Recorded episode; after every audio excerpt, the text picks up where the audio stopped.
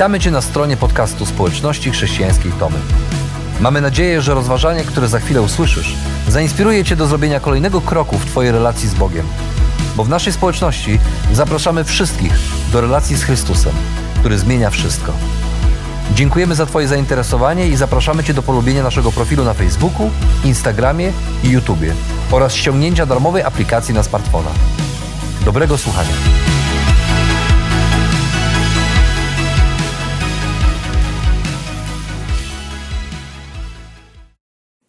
Czasami mamy wrażenie, że e, nieszczęście goni nieszczęście, a zła wiadomość, kolejną złą wiadomość. I wtedy zadajemy sobie pytanie, kiedy się to wreszcie wszystko skończy? Dzisiaj chyba nikogo szczególnie nie trzeba do tego przekonywać. E, wystarczy włączyć telewizor i to e, na dowolną stację, żeby się o tym przekonać.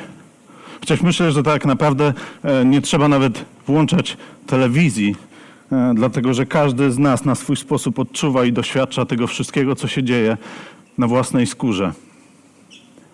Jeżeli tak jest, jeżeli przechodzisz w swoim życiu takie trudne chwile, trudne momenty, jesteś dzisiaj z nami, potrzebujesz wsparcia, potrzebujesz modlitwy, mm, proszę daj nam o tym znać pod, pod naszą relacją. Napisz, napisz, a my chcemy wspólnie razem wszyscy się e, o Ciebie modlić. Ja wielokrotnie widziałem e, na Facebooku e, różne wpisy wśród moich znajomych, które kończyły się właśnie pytaniami tego typu. Czy kiedyś będzie jeszcze normalnie? Czy kiedyś ten 2020 rok się skończy? Kiedy on się skończy? Różnie też reagujemy na te piętrzące się e, złe wiadomości.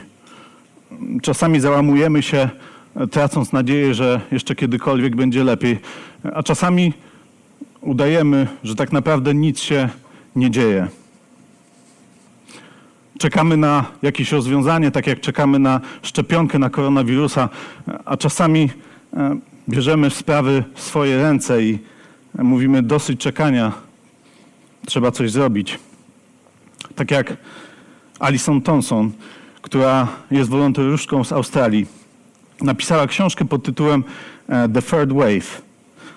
E, wszystko zaczęło się w 2001 roku, kiedy kręciła e, zdjęcia mm, w Nowym Jorku podczas ataków na World Trade Center.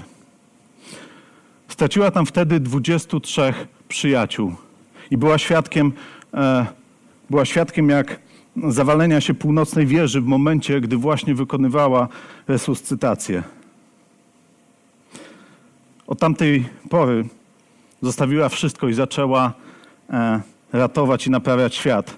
Gdy dotarły do niej wieści o e, tsunami w Azji, z 300 dolarami gotówki w kieszeni e, poleciała na Sri Lankę. Następnie prowadziła tam ośrodek dla uchodźców, dla 3000 uchodźców.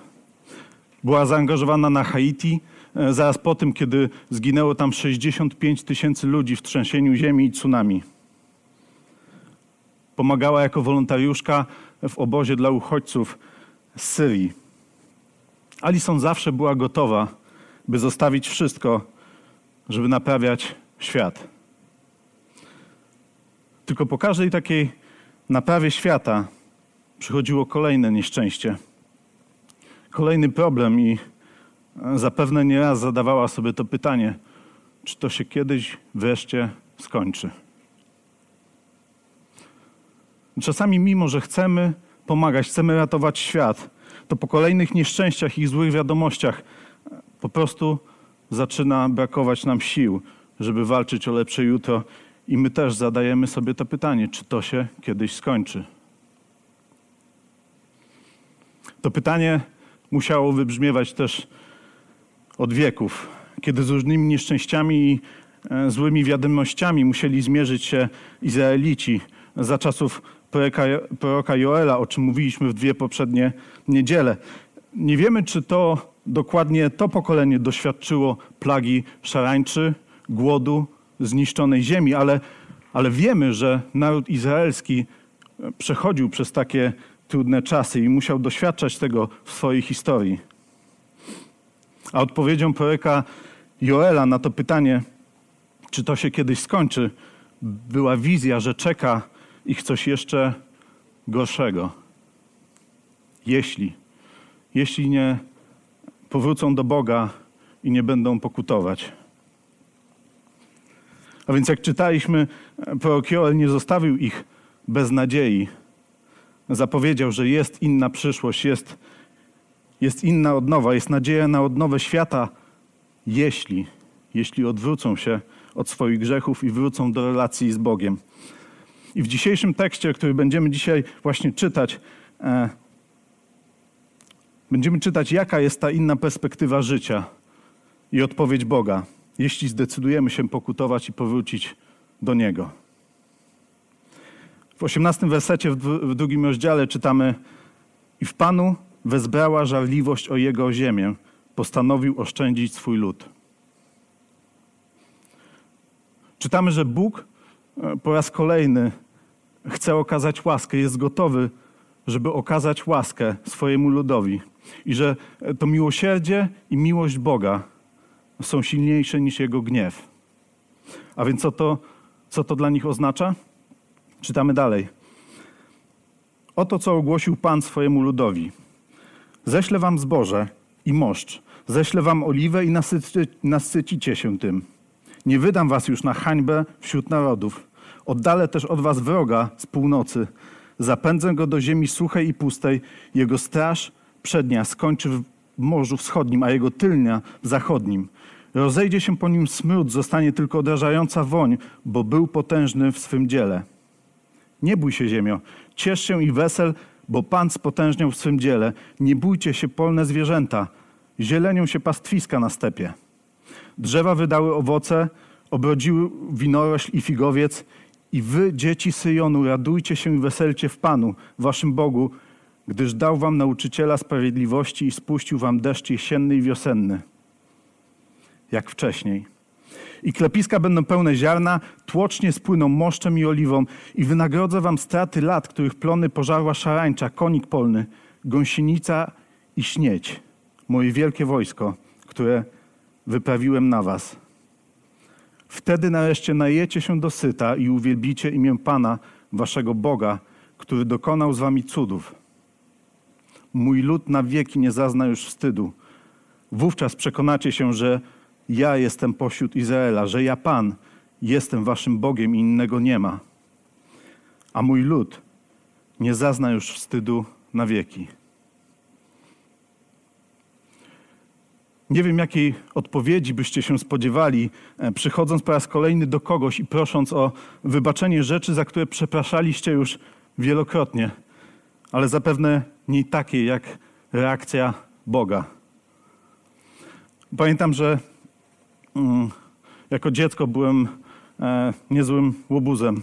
Mój nadmiar energii mm, czasami sprawiał, że ciężko mi było wysiedzieć w miejscu, zwłaszcza e, podczas nabożeństw. I pamiętam, jak obiecałem rodzicom, e, że tej niedzieli będę naprawdę grzeczny, że damy radę wytrzymać spokojnie w ławce te 30 minut, e, zanim pójdę na górę na szkółkę. Niestety skończyło się jak zawsze. A w domu musiałem przepraszać ich, że po raz kolejny tak bardzo chciałem być grzeczny, ale się nie udało. I oczywiście e, dostawałem kolejną E, szansę, ale jakoś rodzice nie bardzo pokazywali mi, mi tę swoją e, radość i ekscytację, że po raz kolejny przyszedłem ich przepraszać i, i obiecywać, że następnym razem będzie już lepiej, następnym razem już tak nie zrobię i poprawię się. A cały ten fragment, który właśnie czytaliśmy, pokazuje, jak bardzo Bóg cieszy się z tego, kiedy Jego ludzie odwracają się od grzechu i znowu powracają od Niego, do Niego tym fragmencie przebija się ta radość, e, ekscytacja, e, wesele, a Bóg wydaje się jakby na nic innego bardziej nie czekał, jak tylko na to, że e, przyjdą do Niego, a On będzie mógł zacząć naprawiać wszystko, co się wydarzyło i, i wynagrodzić im wszystko to, czego doświadczyli. A trzeba tutaj powiedzieć, że doświadczyli tego z powodu własnego grzechu. Bóg obiecuje, że odnowi wtedy ziemię, odnowi pola i uprawy, pastwiska i drzewa. A ci, którzy byli głodni, e, będą mogli się nasycić.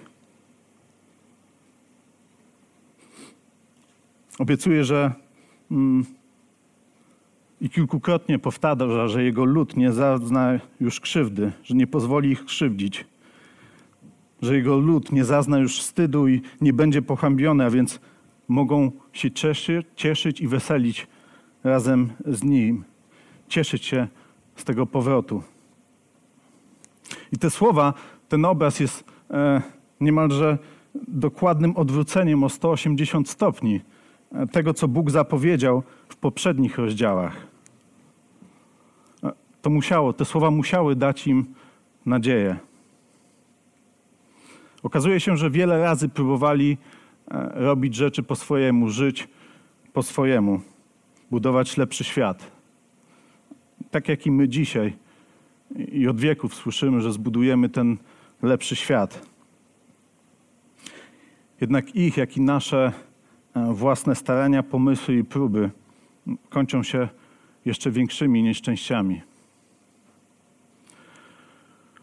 Chuck Colson, kiedyś druga najpotężniejsza osoba na świecie, zaraz po ówczesnym prezydencie Richardzie Nixonie, którego był najbliższym współpracownikiem, został publicznie zhańbiony, kiedy usłyszał wyrok skazujący w jednej z najgłośniejszych politycznych e, afer, mm, aferze Watergate.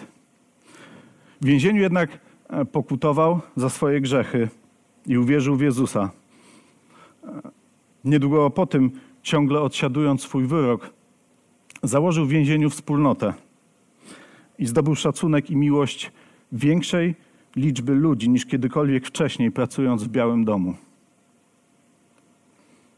Jego własne starania o to, by mieć jak największy wpływ i znaczenie wśród innych ludzi, e, skończyły się tragicznie.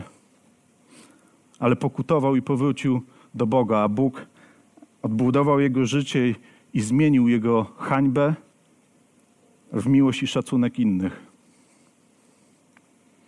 Bo okazuje się, że tylko Bóg może odbudować i naprawić to, co zniszczone, niosąc nadzieję na lepsze jutro. Możesz powiedzieć, no dobrze, ale skoro nawróciłem się do Boga, to kiedy to się stanie? Kiedy skończy się to, co, przez co muszę e, w życiu przechodzić? Kiedy Bóg spełni tę obietnicę? I być może czujesz się tak jak Ben, który na swoim blogu pisze takie słowa. Mój rok zaczął się od finansowej katastrofy. Firma, dla której pracowałem, zamknęła swoją działalność zaraz na początku pandemii, zostawiając mnie bez etatu.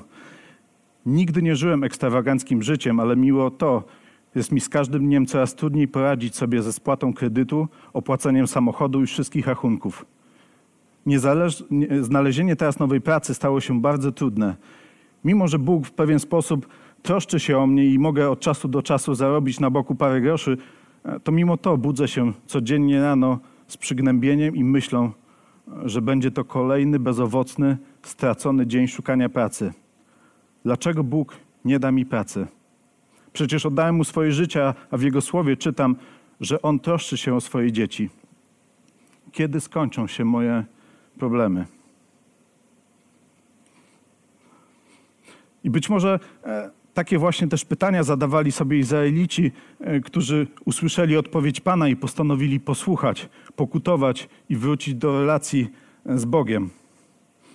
Ta odpowiedź musiała dać im nadzieję na zmianę. Jednak nie wiemy, czy doświadczyli tej odnowienia, tego odnowienia ziemi, dlatego że Joel nie daje nam wskazówek, kiedy miało się to stać. A co więcej, z historii, z późniejszej historii, wiemy i widzimy, znamy to, słyszeliśmy, jak jeszcze wielokrotnie naród izraelski musiał doświadczać e, najazdów, przemocy, okupacji, choćby ze strony Rzymu, czy nie tak dawnej historii II wojny światowej. Być może w tamtym czasie w ich życiu mm, nic się nie zmieniło, jeśli popatrzymy na okoliczności. Ale jak powiedział kiedyś Max Lucado, okoliczności, o które prosimy Boga, e, by je zmienił, są często okolicznościami, które Bóg używa, żeby zmienić nas. Podczas czytania tego fragmentu i tych obietnic odnowy ziemi łatwo jest przeoczyć jedno zdanie, które zapowiada coś więcej i pokazuje, że Bóg nie tylko chce odnowić okoliczności, w jakich żyjemy, ale pragnie dokonać większej odnowy. Odnowy naszego ducha, która będzie miała większe znaczenie, niezależnie od okoliczności. Joel mówi, gdyż dał wam nauczyciela sprawiedliwości. Opisując go tak, jak opisywali go inni prorocy, w ten sposób wskazuje właśnie na Mesjasza, który ma przyjść i przynieść wybawienie. Dlatego Joel mówi dalej w imieniu Boga o tej innej odnowie, która jest ważniejsza dla każdego z nas, bo też dotyczy każdego z nas, może dotyczyć każdego z nas. Pewnie w tamtym czasie, nawet nie wiedząc, nie zdając sobie z tego sprawy, że w końcu też daje wskazówkę co do tego, kiedy te obietnice się spełnią. Czytamy dalej tak. A potem wyleję mojego ducha na wszelkie ciało. Wasi synowie i córki będą prorokować, wasi starcy będą mieli sny, a wasza młodzież widzenia. Również na sługi i na służące wyleję wówczas mego ducha i ukażę znaki na niebie i ziemi. Krew i ogień i słupy dymu. Słońce przemieni się w ciemność, a księżyc w krew, zanim przyjdzie dzień Pana, wielki i straszny. Wtedy każdy, kto wezwie imienia Pana, będzie wybawiony, gdyż na górze Syjon w Jerozolimie będzie wybawienie, jak powiedział Pan, i wśród ocalałych, których Pan zawezwie. Joel mówi o kolejnej obietnicy Boga, o innym odnowieniu, o odnowieniu serca poprzez Bożego Ducha, które będzie miało miejsce w dniach ostatecznych. Jego słuchacze, słuchacze tego proroka w tamtym czasie nie wiedzieli, kiedy to się stanie, ale my, my żyjemy dzisiaj w czasie, kiedy to proroctwo się już wypełniło, dlatego że dwa tysiące lat temu właśnie z Jerozolimy przyszło wybawienie, o którym mówił Joel. Dla każdego, kto wezwie imienia Pana. To wypełniło się, gdy Jezus oddał swoje życie i zmartwychwstał. A niedługo potem, w dziejach apostolskich w drugim rozdziale, e, czytamy o kolejnych wydarzeniach, które zapowiedział prorok. Podczas dnia pięćdziesiątnicy nagle pojawiają się znaki na niebie, ogień stępuje na apostołów, a Duch Boży e, wypełnia każdego z nich i zaczynają mówić w różnych językach. Tak, aby wszyscy ludzie, którzy byli tam wtedy zebrani e, z różnych krajów, mówiący różnymi językami, mogli usłyszeć o, usłyszeć o wielkich dziełach e, Boga. Ludzie jednak nie wiedzą, co się dzieje i co to oznacza, dlatego Piotr wstaje i tłumacząc całą tę sytuację, cytuję właśnie ten fragment z księgi Joela, który czytaliśmy. I pokazuje, że wypełnia się proroctwo, wypełniło się proroctwo. W drugim rozdziale księgi e, dziejów apostolskich czytamy: e, Wówczas powstał Piotr wraz z jedenastoma. Podniósł swój głos i wyraźnie przemówił do zgromadzonych. Judejczycy i wy, którzy przebywacie w Jerozolimie, posłuchajcie uważnie tego, co mam wam do powiedzenia. Wbrew waszym przypuszczeniom, ci ludzie nie są pijani. Jest dopiero dziewiąta rano. Tu chodzi o to, co zapowiedział prorok Joel. Oto w dniach ostatecznych, mówi Bóg, wyleję z mego ducha na wszelkie ciało. Prorokować będą wasi synowie i córki, wasza młodzież mieć będzie widzenia, a waszym starcom dane będą sny. I dalej kontynuuje to proroctwo. Joela. Piotr wstaje i przemawia, przemawia o duchu, ale zaraz później e, wskazuje już na Jezusa i w 33 wersecie tego rozdziału e, mówi, że to zmartwychwstały Jezus wylewa swojego ducha.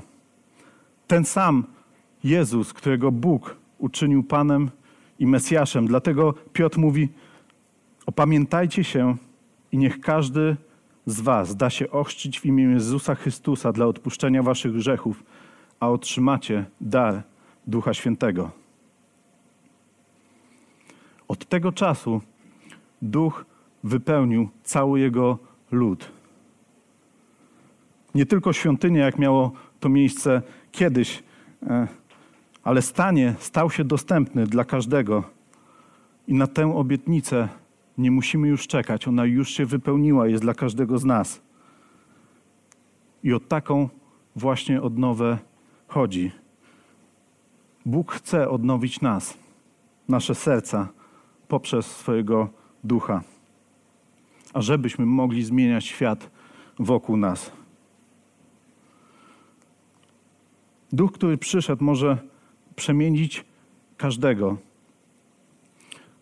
aby był zdolny, aby mógł kochać innych ludzi, naśladować jedynego i prawdziwego Boga. Między 10 września 1830 e, a 6 marca 1831 roku Charles Finney ogłosił, wygłosił 98 kazań w mieście Rochester w stanie Nowy Jork. Było to odpowiedzią na przemianę, jaka zaczęła się w tamtym mieście i wśród jego mieszkańców. E, sklepikarze zamykali swoje firmy, umieszczając jednocześnie na, na drzwiach swoich sklepów ogłoszenia o właśnie odbywających się nabożeństwach, gdzie Finej e, głosił swoje kazania i wzywał ludzi do pokuty. W wyniku tego ludność tego miasta e, wzrosła o dwie trzecie przy jednoczesnym spadku przestępczości o dwie trzecie w tym samym okresie. Charles Finney doprowadził dziesiątki tysięcy osób do Chrystusa, tak jak Joel wzywając do pokuty i odwrócenia się od grzechu. A to odnowiło nie tylko życie i serca tych ludzi, ale odnowiło i zmieniło całe ich miasto. Bo kiedy Bóg zmienia nasze serce, może użyć nas, żeby zmienić świat wokół nas. I mimo, że często wciąż jest to bardzo trudne, że na pewne rzeczy musimy poczekać, że pewne rzeczy zmienią się dopiero po drugiej stronie wieczności. Ale to wszystko prowadzi do nadziei, że Bóg już dzisiaj może pokonać zło w nas. A pewnego dnia również pokona zło na całym świecie.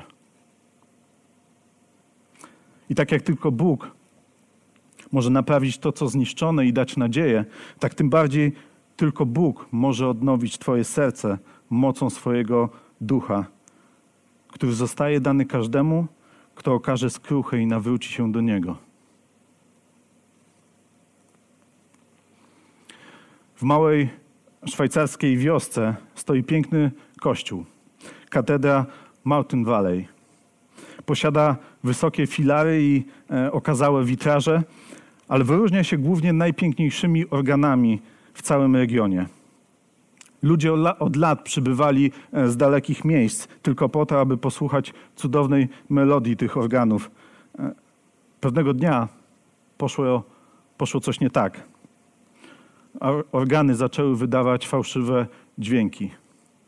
Eksperci i muzycy z całego świata e, przyjeżdżali, żeby spróbować je naprawić. Jednak nikt nie mógł znaleźć, co tak naprawdę jest przyczyną mm, i jak, jak ją można rozwiązać. Organy były wykonane na specjalne zamówienie i były spersonalizowane, i tak naprawdę nikt nie wiedział, jak je stroić, jak je naprawiać. Dlatego po wielu, e, po wielu próbach E, w końcu zrezygnowano z tej naprawy. Po jakimś czasie przyszedł jeden staruszek i e, po nabożeństwie e, zapytał, dlaczego podczas nabożeństwa nie użyto organów. Bo nie grają już dobrze, odpowiedział mu ktoś z pracowników kościoła. Pozwólcie mi spróbować. Personel niechętnie jednak zgodził się, by staruszek spróbował swoich sił. Starzec pracował e, dwa dni niemalże w całkowitej ciszy. E, pracownik kościoła był poddenerwowany całą tą sytuacją, jednak trzeciego dnia w południe nagle rozległa się e, muzyka. Organy po wielu latach zaczęły grać najpiękniejszą muzykę. Mieszkańcy wioski usłyszeli znowu te piękne dźwięki i przyszli do kościoła, żeby zobaczyć, e, co i jak to się stało. Gdy weszli, zobaczyli, jak staruszek gra na organach. Kiedy skończył, jeden mężczyzna zapytał go: Powiedz, jak to zrobiłeś? Jak tego dokonałeś? Stary człowiek odpowiedział: To ja zbudowałem te organy 50 lat temu. Stworzyłem je i tylko ja mogłem je odbudować. Każdy z nas został stworzony przez Boga. I mimo, że każdy z nas jest wyjątkowy i inny, to jednak wszyscy zgrzeszyliśmy i odwróciliśmy się od naszego Stwórcy. Każdy w swoim życiu zaczął w pewnym momencie wydawać fałszywe dźwięki. Jednak Bóg nigdy z nas nie zrezygnował i nigdy z nas nie rezygnuje. I każdego chce odnowić poprzez swojego ducha, jeśli tylko odwrócisz się od grzechu i pójdziesz w jego stronę. A wtedy też zmienia się całkowicie perspektywa, z jaką żyjemy. Mimo, że czasami okoliczności się nie zmieniają, to perspektywa naszego życia się zmienia i zmienia się perspektywa, z jaką patrzymy na dzień sądu, który nadejdzie. Bo tylko Bóg może w Twoim życiu odbudować to, co zniszczone i mocą swojego ducha dzień sądu uczynić dniem zbawienia.